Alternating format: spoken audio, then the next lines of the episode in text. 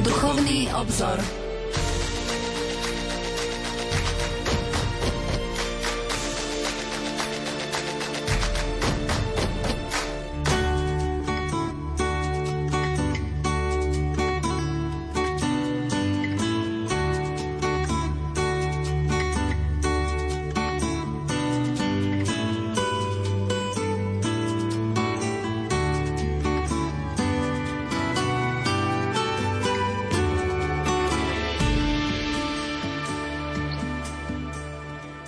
Požehnaný útorkový letný večer, milí poslucháči. Vitajte pri počúvaní relácie Duchovný obzor.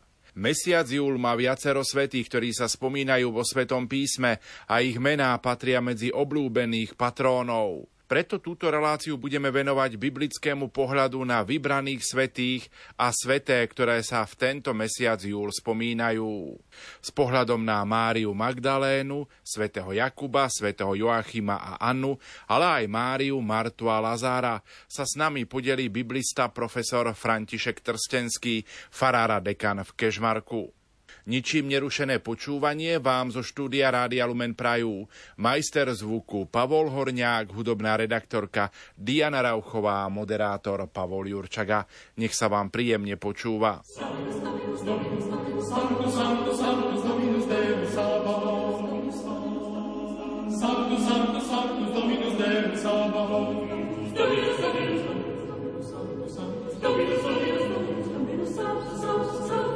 Sanctus,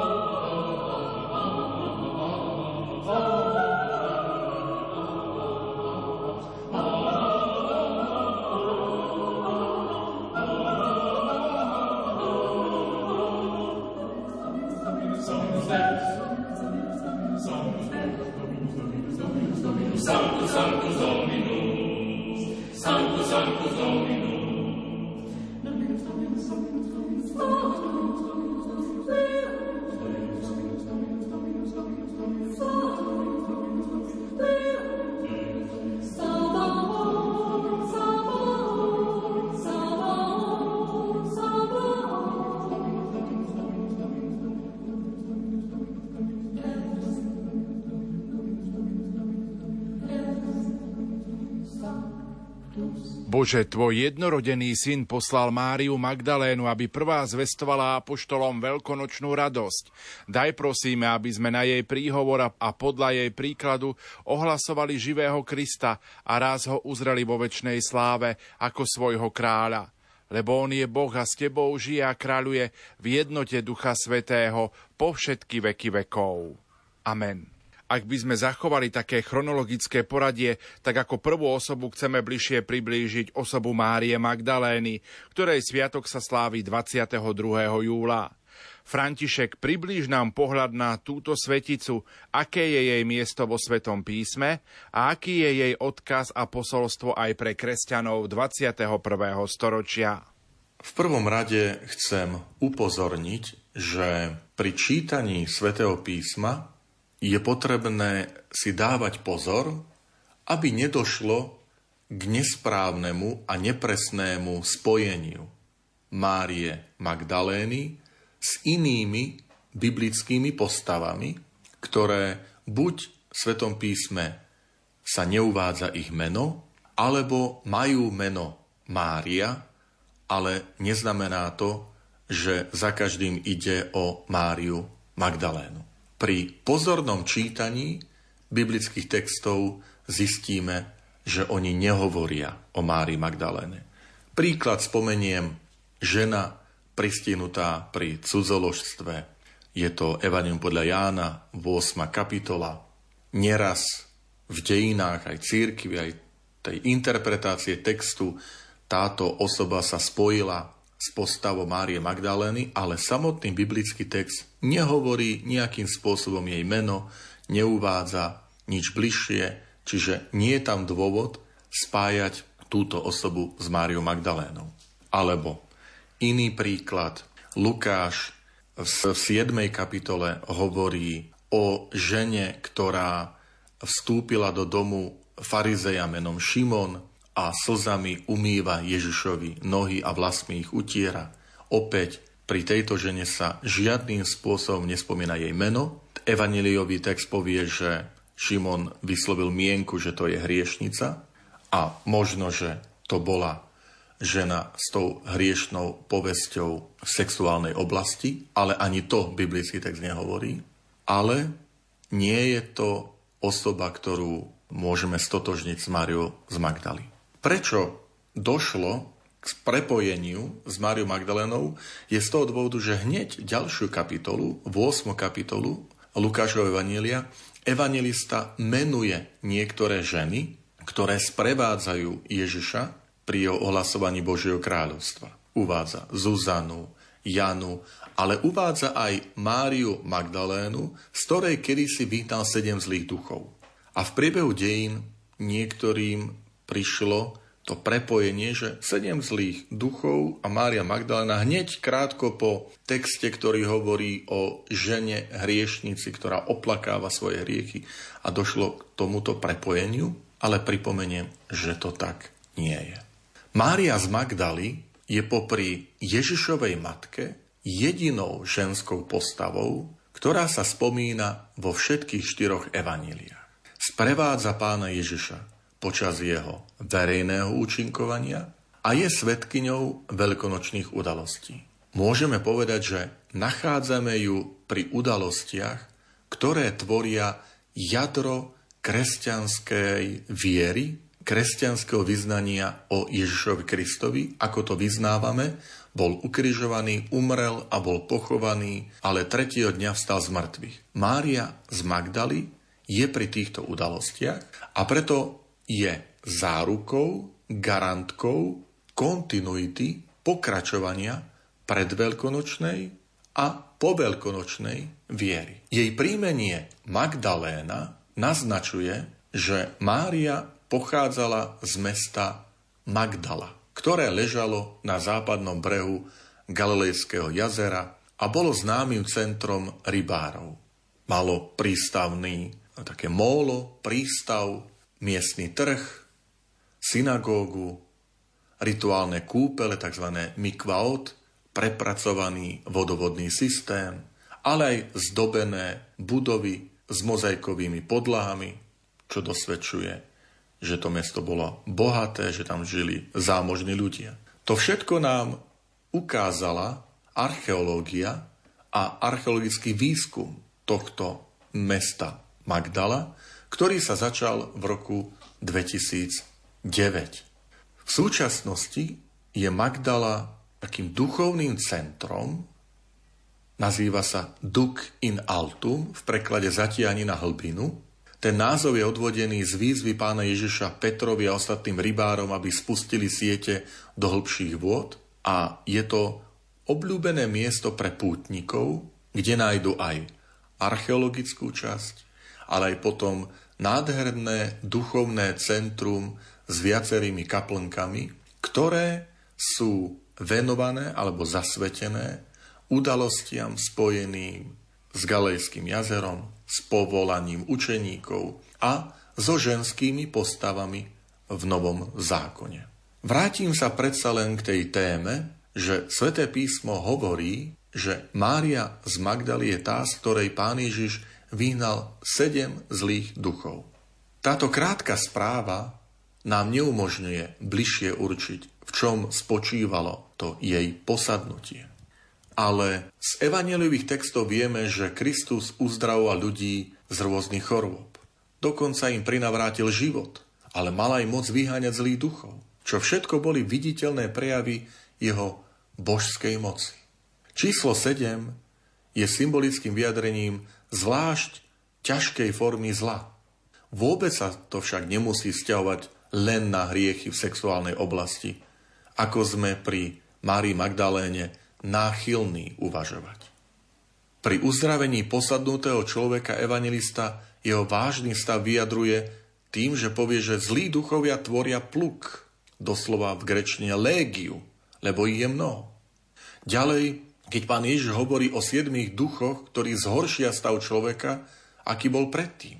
Čiže ide o vážnu situáciu, stav, z ktorého pán Ježiš ju uzdravil, aj keď nevieme konkrétnosti. Dvora Sveté písmo nekladie na minulosť, ale na súčasnú situáciu.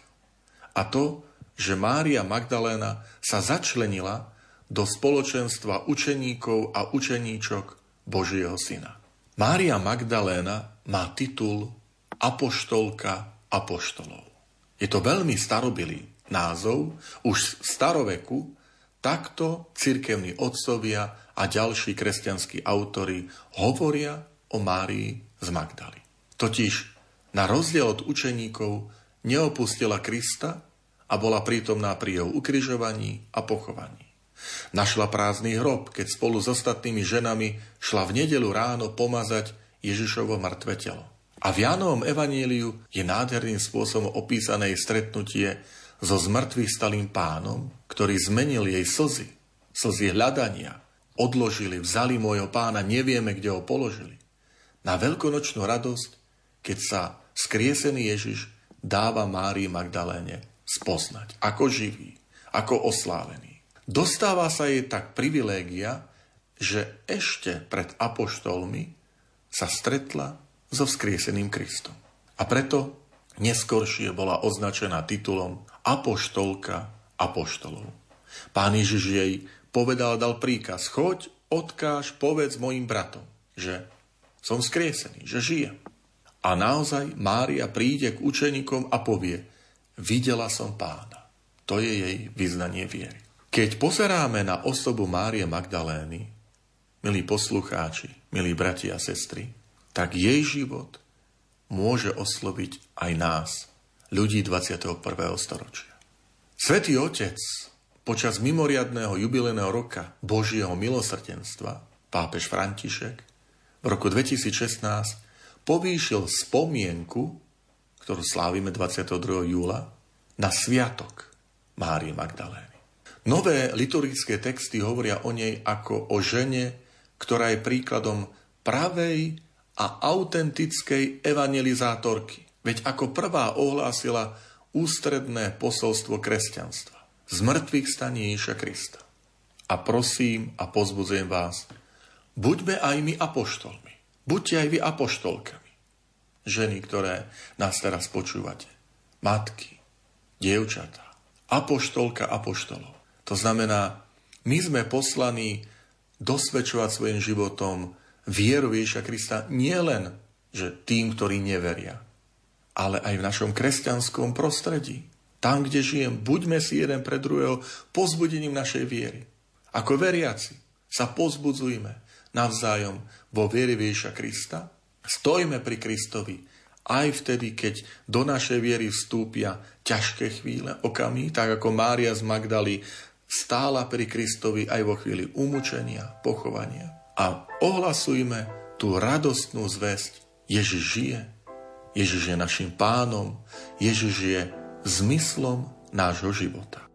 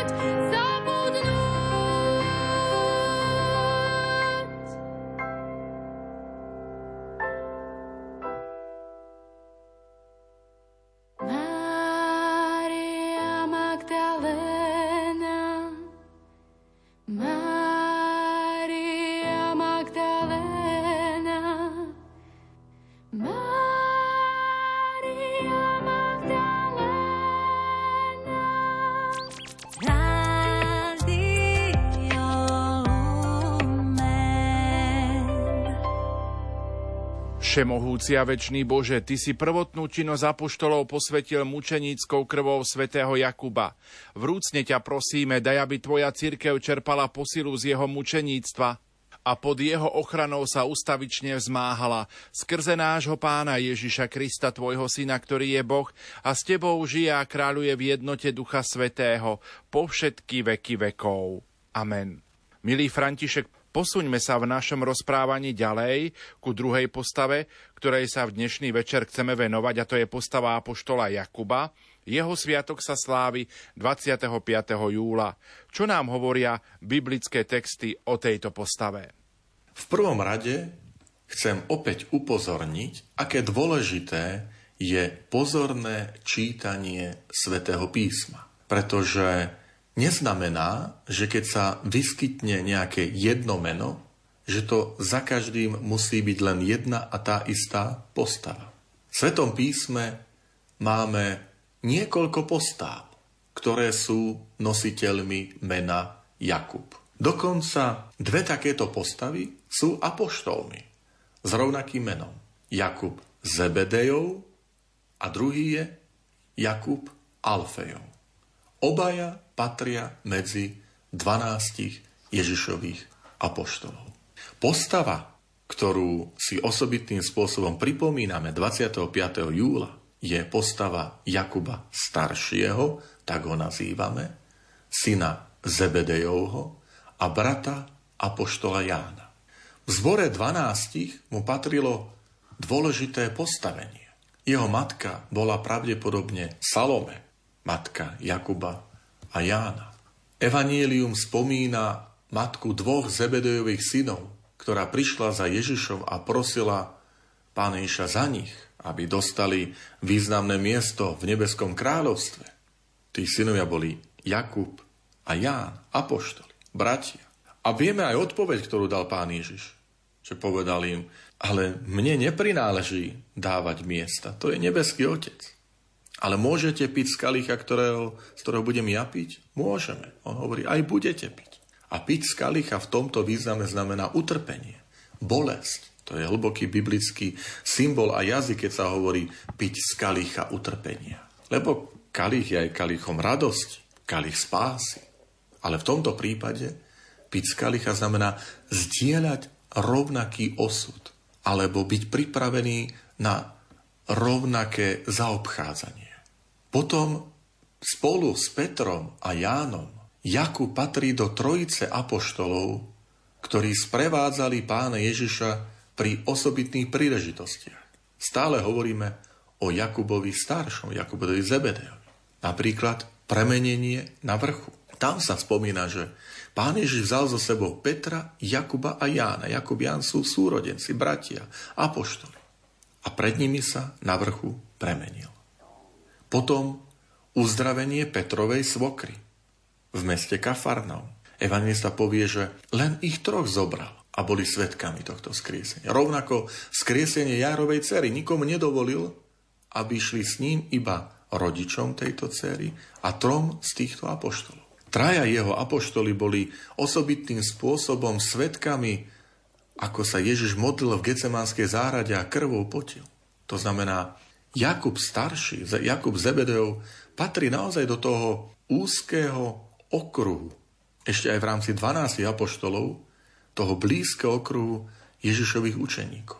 Lebo sú pri ňom v tých takých osobitných udalostiach.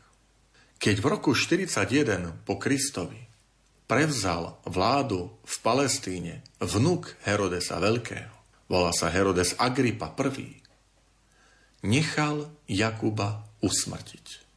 Tam sme svetkami takej zvláštnej správy, že keď videl, že sa to Židom páči, aký je tvrdý voči kresťanom, tak, že dal Jakuba usmrtiť a potom dal aj uväzniť Petra. Prečo to spomínam? Toto, keď človek vidí, že sa to ľuďom páči. Sila verejnej mienky. Sila verejnej mienky, ktorá ide aj proti morálnym hodnotám. Buďme opatrní, milí poslucháči, milí bratia a sestry. Morálne hodnoty nevytvára verejná mienka. Ale sú hodnoty, o ktorých sme ako kresťania presvedčení, že za nimi stojí Boh. A tak v skutku apoštolov spomíname a aj pamätáme, že je tam opísaná tá Jakubova smrť veľmi krátko. V tom čase kráľ Herodes položil ruky na niektorých príslušníkov církvy a mučil ich. Jánovho brata Jakuba zabil mečom. Bolo to niekedy medzi rokmi 42-44 po Kristovi. A potom jeho pozostatky boli prevezené do Španielska, do známeho, dnes už pútnického miesta Santiago de Compostela, kde je veľkolepý chrám, ku ktorému putujú ročne stá tisíce ľudí z rôznych strán tou svetojakubskou cestou, či už z Portugalska, z Francúzska alebo priamo v samotnom Španielsku. Teším sa aj z toho, že aj na Slovensku jestvuje slovenská svetojakubská cesta, ktorá prechádza rôznymi mestami Košice, Levoča, Staré hory a tak ďalej. Teším sa, že prechádza aj cez našu farnosť, farnosť Kešmark. Ak to príde do Kešmarku ako pútnik, tak taktiež do toho preukazu pútnika, tzv. kredenciál, tak sa to nazýva, tej svetojakubskej ceste Španielsku, dostáva pečiatku aj svetojakubskej cesty so zastavením v Kešmarku. A po minulé roky naozaj niektorí sa zastavia, zazvonia na farskom úrade prídu si po pečiatku, že chcú si vykonať túto svetojakubskú púť. Na tento sviatok svätého apoštola Jakuba, Jakuba staršieho, teda prosme si o odvahu vyznávať Krista. Ak apoštol Jakub bol svetkom tých kľúčových vážnych udalostí, skriesenie Jarovej céry, modlitba v Gecemanskej záhrade, premenie na vrchu, on mal možnosť zblízka kontemplovať, vidieť tú Božiu moc, to Božie pôsobenie, silu Ježovo slova, osoby, skutko. Milí priatelia, ale to je aj naša výsada. My ako veriaci sme blízko Kristovi. Veď vo sviatosti oltárneho príjmame. Sme účasti na Svetej Omši, sme blízko. Dokonca, keď je Sviatok premenenia pána, tak tam zaznejú slova, že pri Svetej Omši sme Ježišovi tak blízko, ako boli jeho učeníci na vrchu premenenia. Každá Sveta Omša je tým vrchom premenia, lebo Sveta Omša Eucharistia nás premienia. Veľmi si vážme tento dar byť blízko Krista. Nie je to pre nás pozbudením, nie je preto pre nás vzácným pokladom, ktoré budeme čerpať posilu, milosti, požehnania, od Pána Boha aj na príhovor svätého Jakuba staršieho.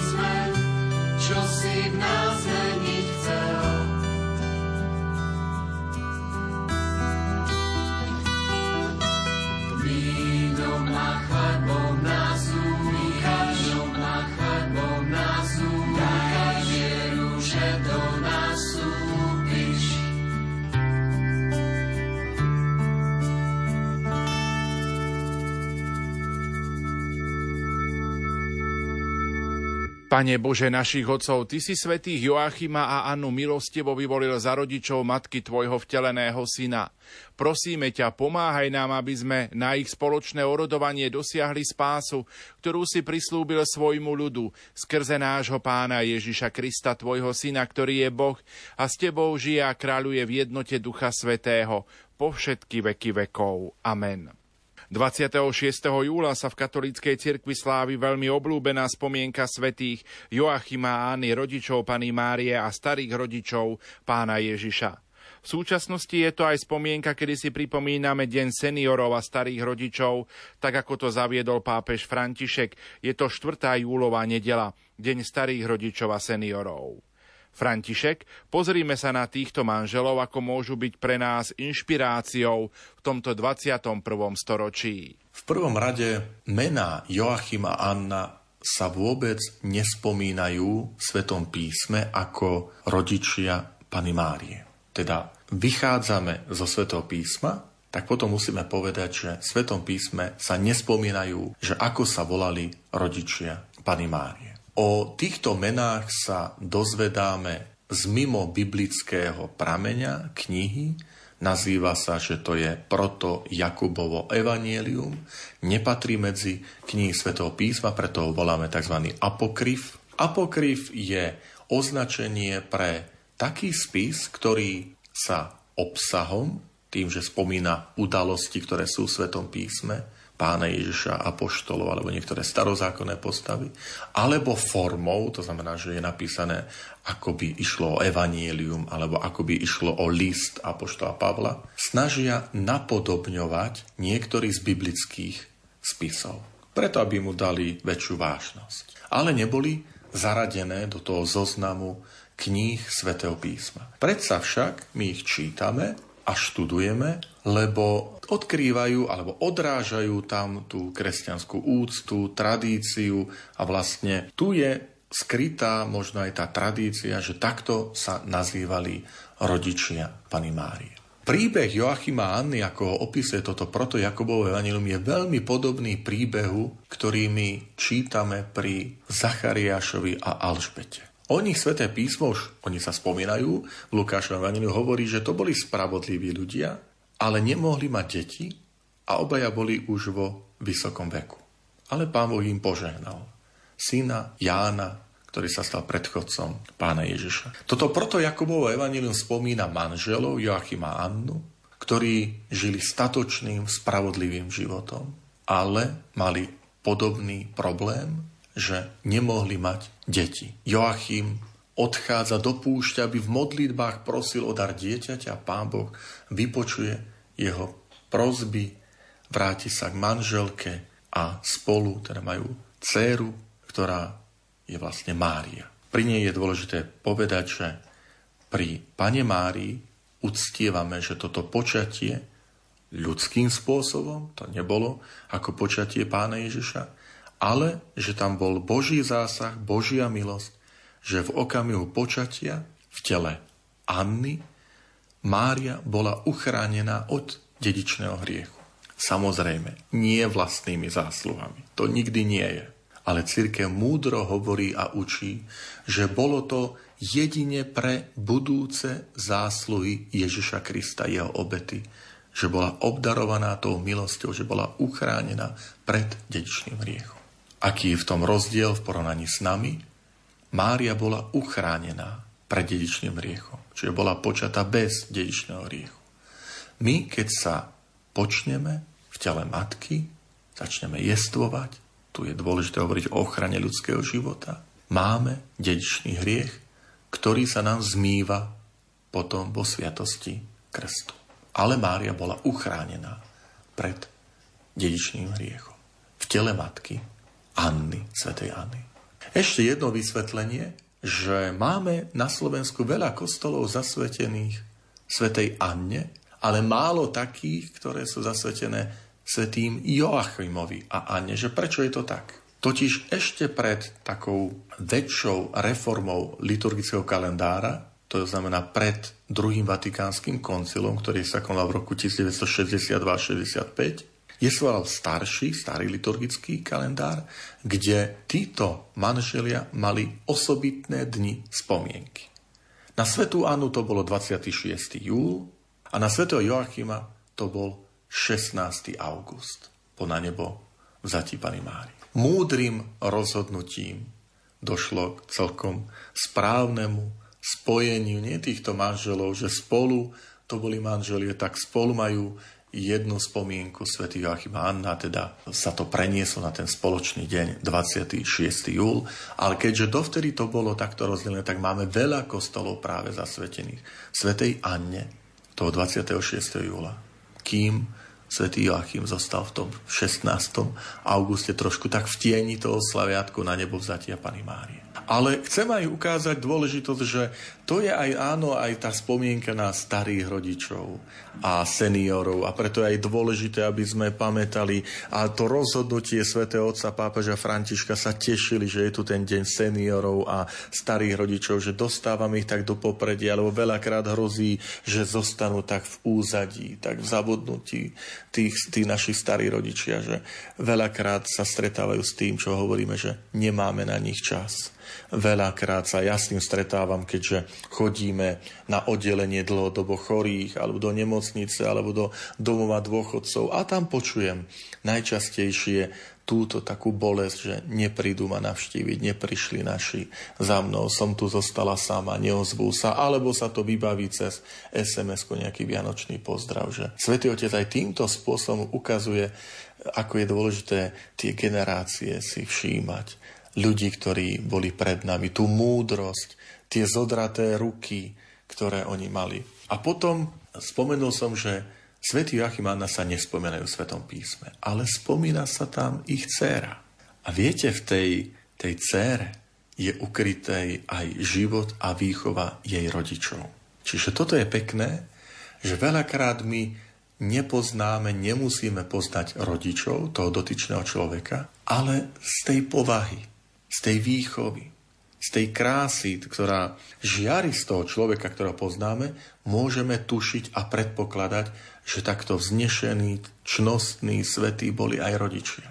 A to je aj dôležité, že my preto oslavujeme Joachim Annu, lebo keď vidíme tú krásu Márie, ktorú oslavujeme Božej Matky, dielo tej Božej milosti, ale tam vidíme iste aj formovania, výchovy a zbožnosti jej rodičov Joachima Anny, ktorí ju viedli k viere, k pracovitosti, k láske, k rátosti, k službe. Ako to všetko vieme, však pozrite. Sviatok návštevy Pany Máriu Alžbety. Tá, ktorá ide ku svojej príbužnej, aby jej pomohla. Iste to mala vo svojej rodine dané. Pozrite, svadba v Káne Galejskej, keď matka Mária hovorí synovi, že nemajú vína, tá pozornosť. Iste to dostala vo svojej rodine. Všímať si tú núdzu druhého človeka. Mať otvorené oči pre druhého človeka. Kde to dostala? V rodine svojich Joachimány rodičov.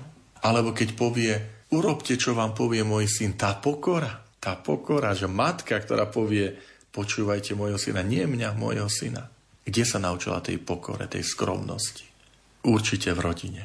Že to videla, ten vzor, príklad u svojich rodičov Joachima a Anny. Takže aj keď nie sú priamo spomenutí v Svetom písme, ale máme nádherné podnety, nádherné tie impulzy, že keď vidíme na, jej, na ich cére tú krásu, tak určite sa tam zrkadlia aj tie čnosti, ktoré sami títo rodičia mali, Joachim a Anna, ako ktorým viedli aj svoju dceru Máriu.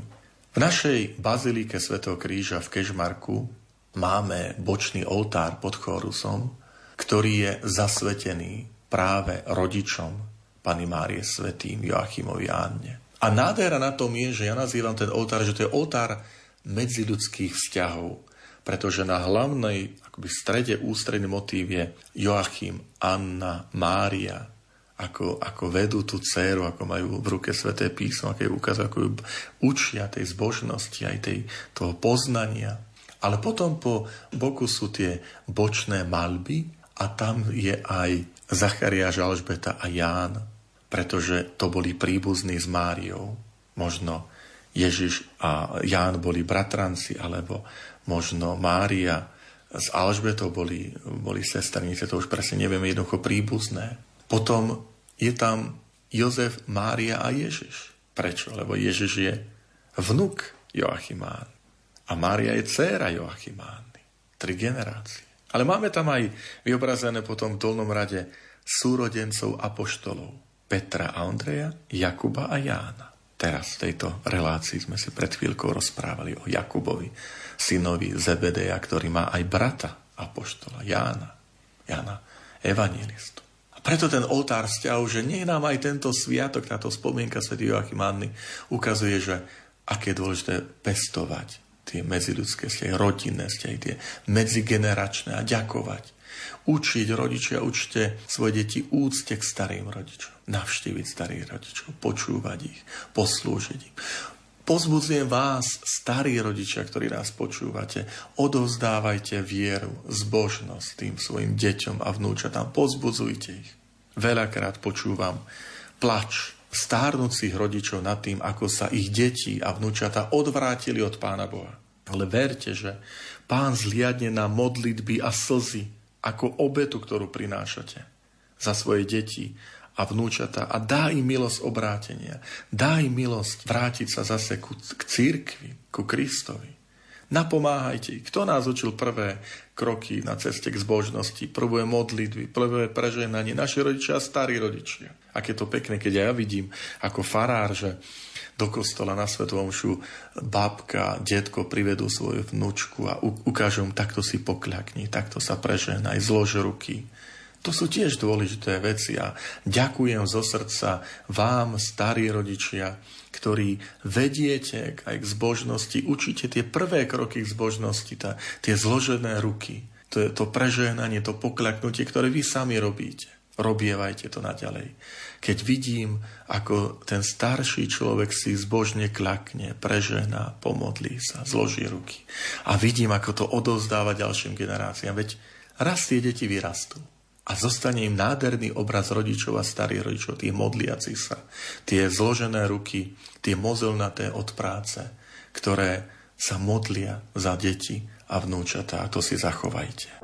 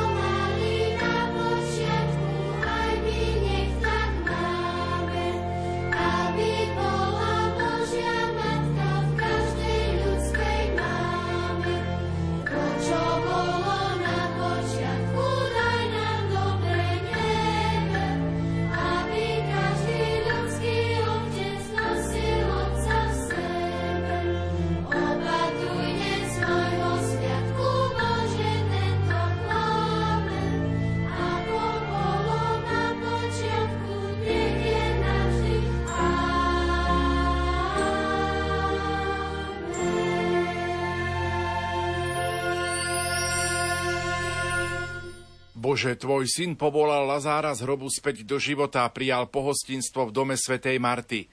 Dopraj prosíme, aby sme mu verne slúžili v našich blížnych a spolu s Máriou sa mohli živiť počúvaním jeho slov, lebo on je Boh a s tebou žije a kráľuje v jednote Ducha Svetého po všetky veky vekov. Amen. 29. júla sme doteraz v liturgickom kalendári slávili spomienku na svetu Martu terajší svätý otec František rozhodol, že k tejto osobe pridá ďalších dvoch jej súrodencov, Máriu a Lazára. Takže ponovom v rámci liturgickej obnovy sa slávi 29. júla spomienka na svetých súrodencov Máriu, Martu a Lazára. Akým spôsobom sú vyobrazení títo súrodenci vo Svetom písme a v čom sú pre nás príkladom? V prvom rade chcem vyjadriť veľkú radosť nad týmto rozhodnutím svätého Otca tak ako nádherným spôsobom povýšil Máriu Magdalénu, tá, ktorá má titul apoštolka apoštolov, že je to sviatok, tak nádherným spôsobom zdôraznil, že súrodenci sú svetí, že svetosť to nie je záležitosťou jednotlivca, jedného človeka, ale že je to záležitosťou a poslaním, povolaním spoločenstva navzájom si pomáhať k svetosti. Spomeniem takú zaujímavosť. Keď mávam vo farnosti krstné náuky, tak zvyknem pripomenúť rodičom a krstným rodičom modlitbu, ktorú sa modlia na záver obradu vyslovania Sviatosti Krstu. Tá modlitba znie Bože, žehnaj naše dieťa, aby jeho život bol Tebe na slávu, jemu na spásu, nám na radosť a svetu na osoch. A práve pri tej prozbe, že aby jeho život bol jemu na spásu, tak pripomeniem a pozbudím rodičov a krstných rodičov, že náš život je zameraný a má byť taký, aby sme si navzájom pomáhali na ceste do neba. Že nielen ja sa tam chcem dostať, ale manžel, manželke a opačne, rodičia deťom a opačne navzájom si pomáhajú. My sa chceme dostať do neba aj ako rodina aj ako súrodenci. A práve v tomto môže byť taký krásny príklad Mária, Marta, Lazár. Pozbudzujem vás, milí poslucháči, bratia a sestry, ktorí máte súrodencov a niekedy si poviete, škrípe to medzi nami, tými súrodencami. Nie sú tie vzťahy dobré. Osobitne sa utiekajte proste túto súrodeneckú trojicu. Mária, Marta, Lazár. Orodujte za nás, pomáhajte nám, aby sme možno uzdravili tie naše súrodenecké vzťahy, aby pán uzdravil, požehnal, aby sme našli cestu k sebe. Tak poďme sa pozrieť, akým spôsobom sa hovorí v Svetom písme o tejto súrodeneckej trojici. Vieme, kde bývali. Bývali v Betánii, čo je dedinka na druhej strane Olivového vrchu, asi 3 km od Jeruzalema. Vieme o tom, že pán Ježiš rád prichádzal do tohto ich domu, do ich príbytku. To znamená, máme tu ľudí, ktorí majú radi Ježiša a radi ho vítajú vo svojom dome. To je hneď prvý podnet, milí priatelia, pre našu dobu, pre terajšiu situáciu. Majme radi Ježiša. A chcem vás pozbudiť, majte radi a radi privítajte vo svojich príbytkoch kňaza a zasvetené osoby. V mojom živote som vďačný za ľudí, ktorí keď prídem k ním, tak sa potešia moje návšteve, lebo prichádza do ich domu kňaz. A vážim si, kde som pôsobil na miestach ako kaplán, alebo aj teraz ako farár mojej farnosti, keď vidím, že tí ľudia sa tešia, lebo do ich príbytku vstúpil kňaz. Že majú radi kňazov. A radi ich privítajú vo svojej domácnosti a nehambia sa za nich.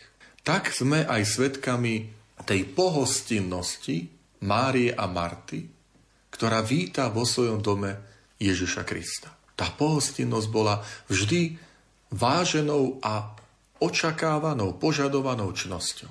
Keď poznáme príbeh, že pán Ježiš vstúpi do domu, Marta má veľa práce s prípravou. Mária si sadne Ježišovi k nohám a počúva ho.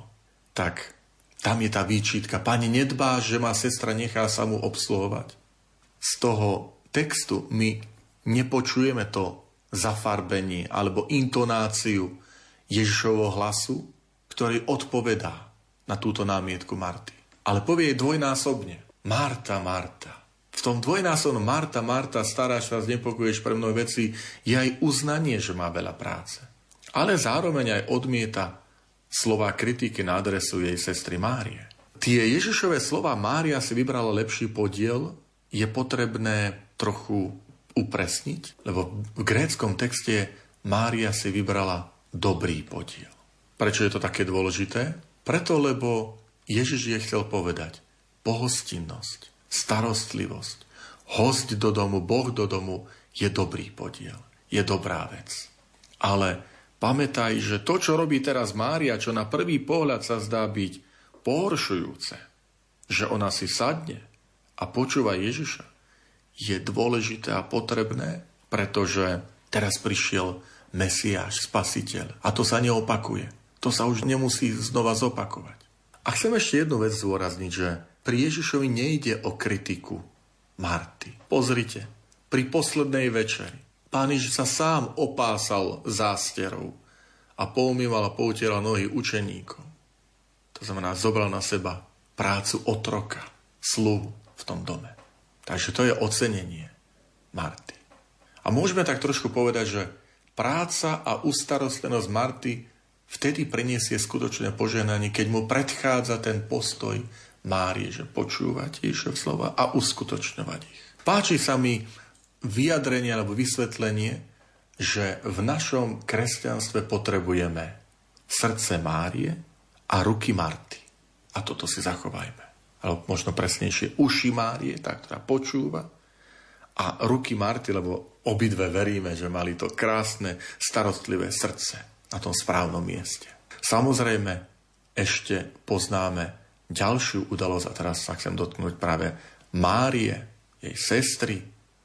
Mária je tá, ktorá vezme vzácný nardový olej a pomaže Ježiša Krista ako príprava na jeho smrť a zmrtvých stanie. Mária vezme drahý nardový olej, pomaže nohy a poutiera ich svojimi vlasmi. Apoštol Judáš dokonca odhadol aj hodnotu tohto oleja nardového. Hovorí o 300 denároch. 300 denárov bola v tej dobe približne celoročná mzda bežného robotníka. Celoročná, celý rok. Išlo teda o mimoriadne drahý olej alebo parfém, ktorou sa Mária zriekla kvôli Ježišovi, lebo ho uznáva za tú najvzácnejšiu osobu svojho života. Teraz, v tejto chvíli je tu Kristus a zaslúži si to najvzácnejšie. Už predtým mu dala to najvzácnejšie, keď prišiel do domu, dala mu svoj čas, stala sa jeho poslucháčkou, sadla si k jeho nohám, počúvala lebo je tu Ježiš, jeho slovo. Teraz opäť. Mária je tá, ktorá vyjadruje súcit. Prejavila súcit. Milí priatelia, milí bratia a sestry, tento sviatok nám ukazuje, že aká je dôležitá aj v našom živote pozornosť voči druhému. Vnímavosť, čo ten druhý potrebuje. Kresťanská pohostinnosť. Pozornosť voči tým, čo sú na okraji záujmu. Tým, čo nie sú len za vrchom stola, ale tí, čo sú aj na okrajoch, alebo inde, za dverami. Čiže máme tu dve sestry, ktoré vyznávajú Ježiša ako Božieho syna, ako očakávaného Mesiáša. A potom máme tu brata, Lazár. S ním sa spája najmä udalosť vzkriesenia Lazára. A tam je aj povedané, že potom, keď bol skriesený, tak hostil Ježiša v dome, že tú pohostinnosť tí súrodenci mali v sebe. Lebo prišli aj mnohí Židia nie len kvôli Ježišovi, ale chceli vidieť Lazára, ktorého skriesil z mŕtvych. A dokonca sa hovorí, že chceli zabiť aj Lazára, pretože kvôli nemu mnohí uverili v Krista. Buďme pripravení na to, že keď sme Ježišovi učeníci, učenička, skutočný, autentický, tá pozornosť aj negatívna sa neobráti len na Ježiša, ale aj na tých, ktorí ho vyznávajú. Ježiš hovorí, ak mňa prenasledovali, aj vás budú prenasledovať. Ak mňa svet nenávidí, vedzte, že aj vás bude svet nenávidieť. Pretože ste moji učeníci. Len chcem pripomenúť, že netreba si míliť postavu Lazára s inou biblickou postavou, toho chudáka, bedára, Lazára, ktorý líhal pred dverami domu boháča a keď zomrie, tak ten Lázar ide do, do Abrámovho lona, do, do radosti, kým zatiaľ boháč sa trápi, pretože toto je podobenstvo. Podobenstvo je, môže vychádzať zo skutočného života, ale je to aj vymyslený príbeh. Zatiaľ čo Lazár z Betánie je skutočnou reálnou postavou. Lazár je skráteným mena Eleazar a to v preklade znamená Boh pomáha. Tu je aj čosi také krásne, inšpirujúce pre nás. Že ak Boh pomáha, buďme aj my ľuďmi, ktorí budeme pomáhať, ktorí budeme druhým na blízku. To znamená, súrodenecká trojica nás učí kráse pohostinnosti, prijatia. Prijatia v druhom samotného Krista. Táto trojica nás učí dôležitosti počúvať Ježišov hlas, sadnúť si k jeho nohám, keď my ho veľakrát hovoríme, nemám čas, nestíham. A Mária nás učí, sadni si Ježišovi nohám, počúvaj ho. Mária nás učí aj to, ako je dôležitý Kristus v našom živote, dať mu to najdôležitejšie. A Lazár? Lazár nás učí, že je potrebné sa pripraviť aj na to, že môžeme trpieť pre vieru. Keď vďaka nám druhý veria v Krista, keď vydávame svedectvo, je to veľké požehnanie, ale pamätajme, že dráždime zlého, zlého ducha, ktorý urobí všetko preto, aby, aby nás odradil, aby nás nechutil. A zopakujem, čo som povedal na začiatku. Vy, ktorí nás počúvate, poslucháči Rádia Lumena, ste súrodenci a možno tak poviete si, máme ťažkosti v našom vzťahu medzi súrodencami. Obráte sa, proste túto svetú trojicu súrodencov, aby za vás orodovala, aby sa za vás prihovárala. Nech sú pre nás príkladom, ktorých chceme tiež v živote nasledovať, uskutočňovať.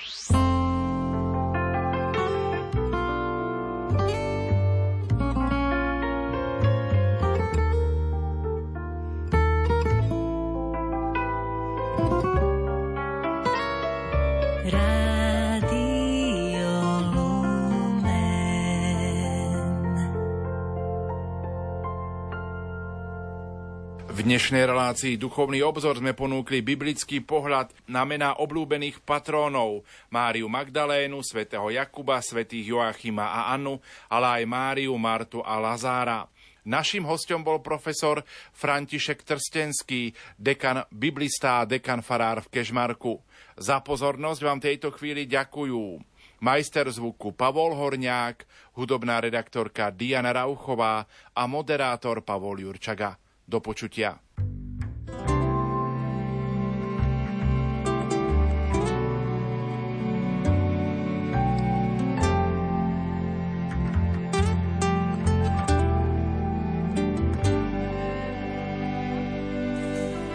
Voláš ma po mene a zveš ma priateľom.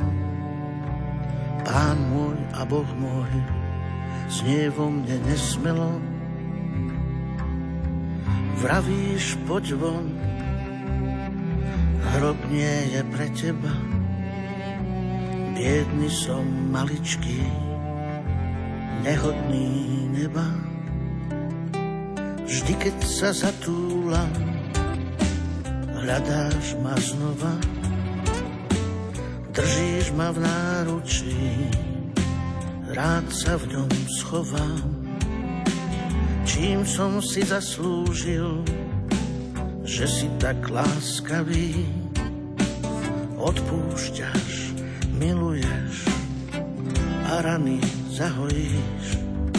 Si môj a si mi blízko, poznám ťa po mene, pečať si moja vzácna, priviniem si ťa k sebe. Si môj a si mi blízko, poznám ťa po mene, pečať si moja vzácna, priviniem si tak sebe.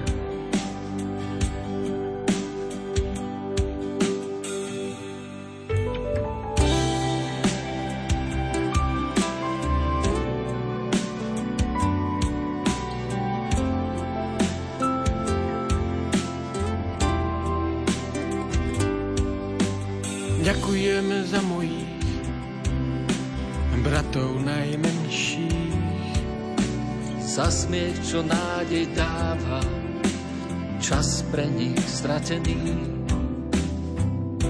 Keď obvezuješ rany, chorý je blažený a denne im nosíš živý chlieb. Si môj a si mi blízko, poznám ťa po mene, pečať si moja vzácna, priviniem si ťa k sebe. Si môj a si mi blízko, poznám ťa po mene, pečať si moja vzácna, priviniem si ťa k sebe.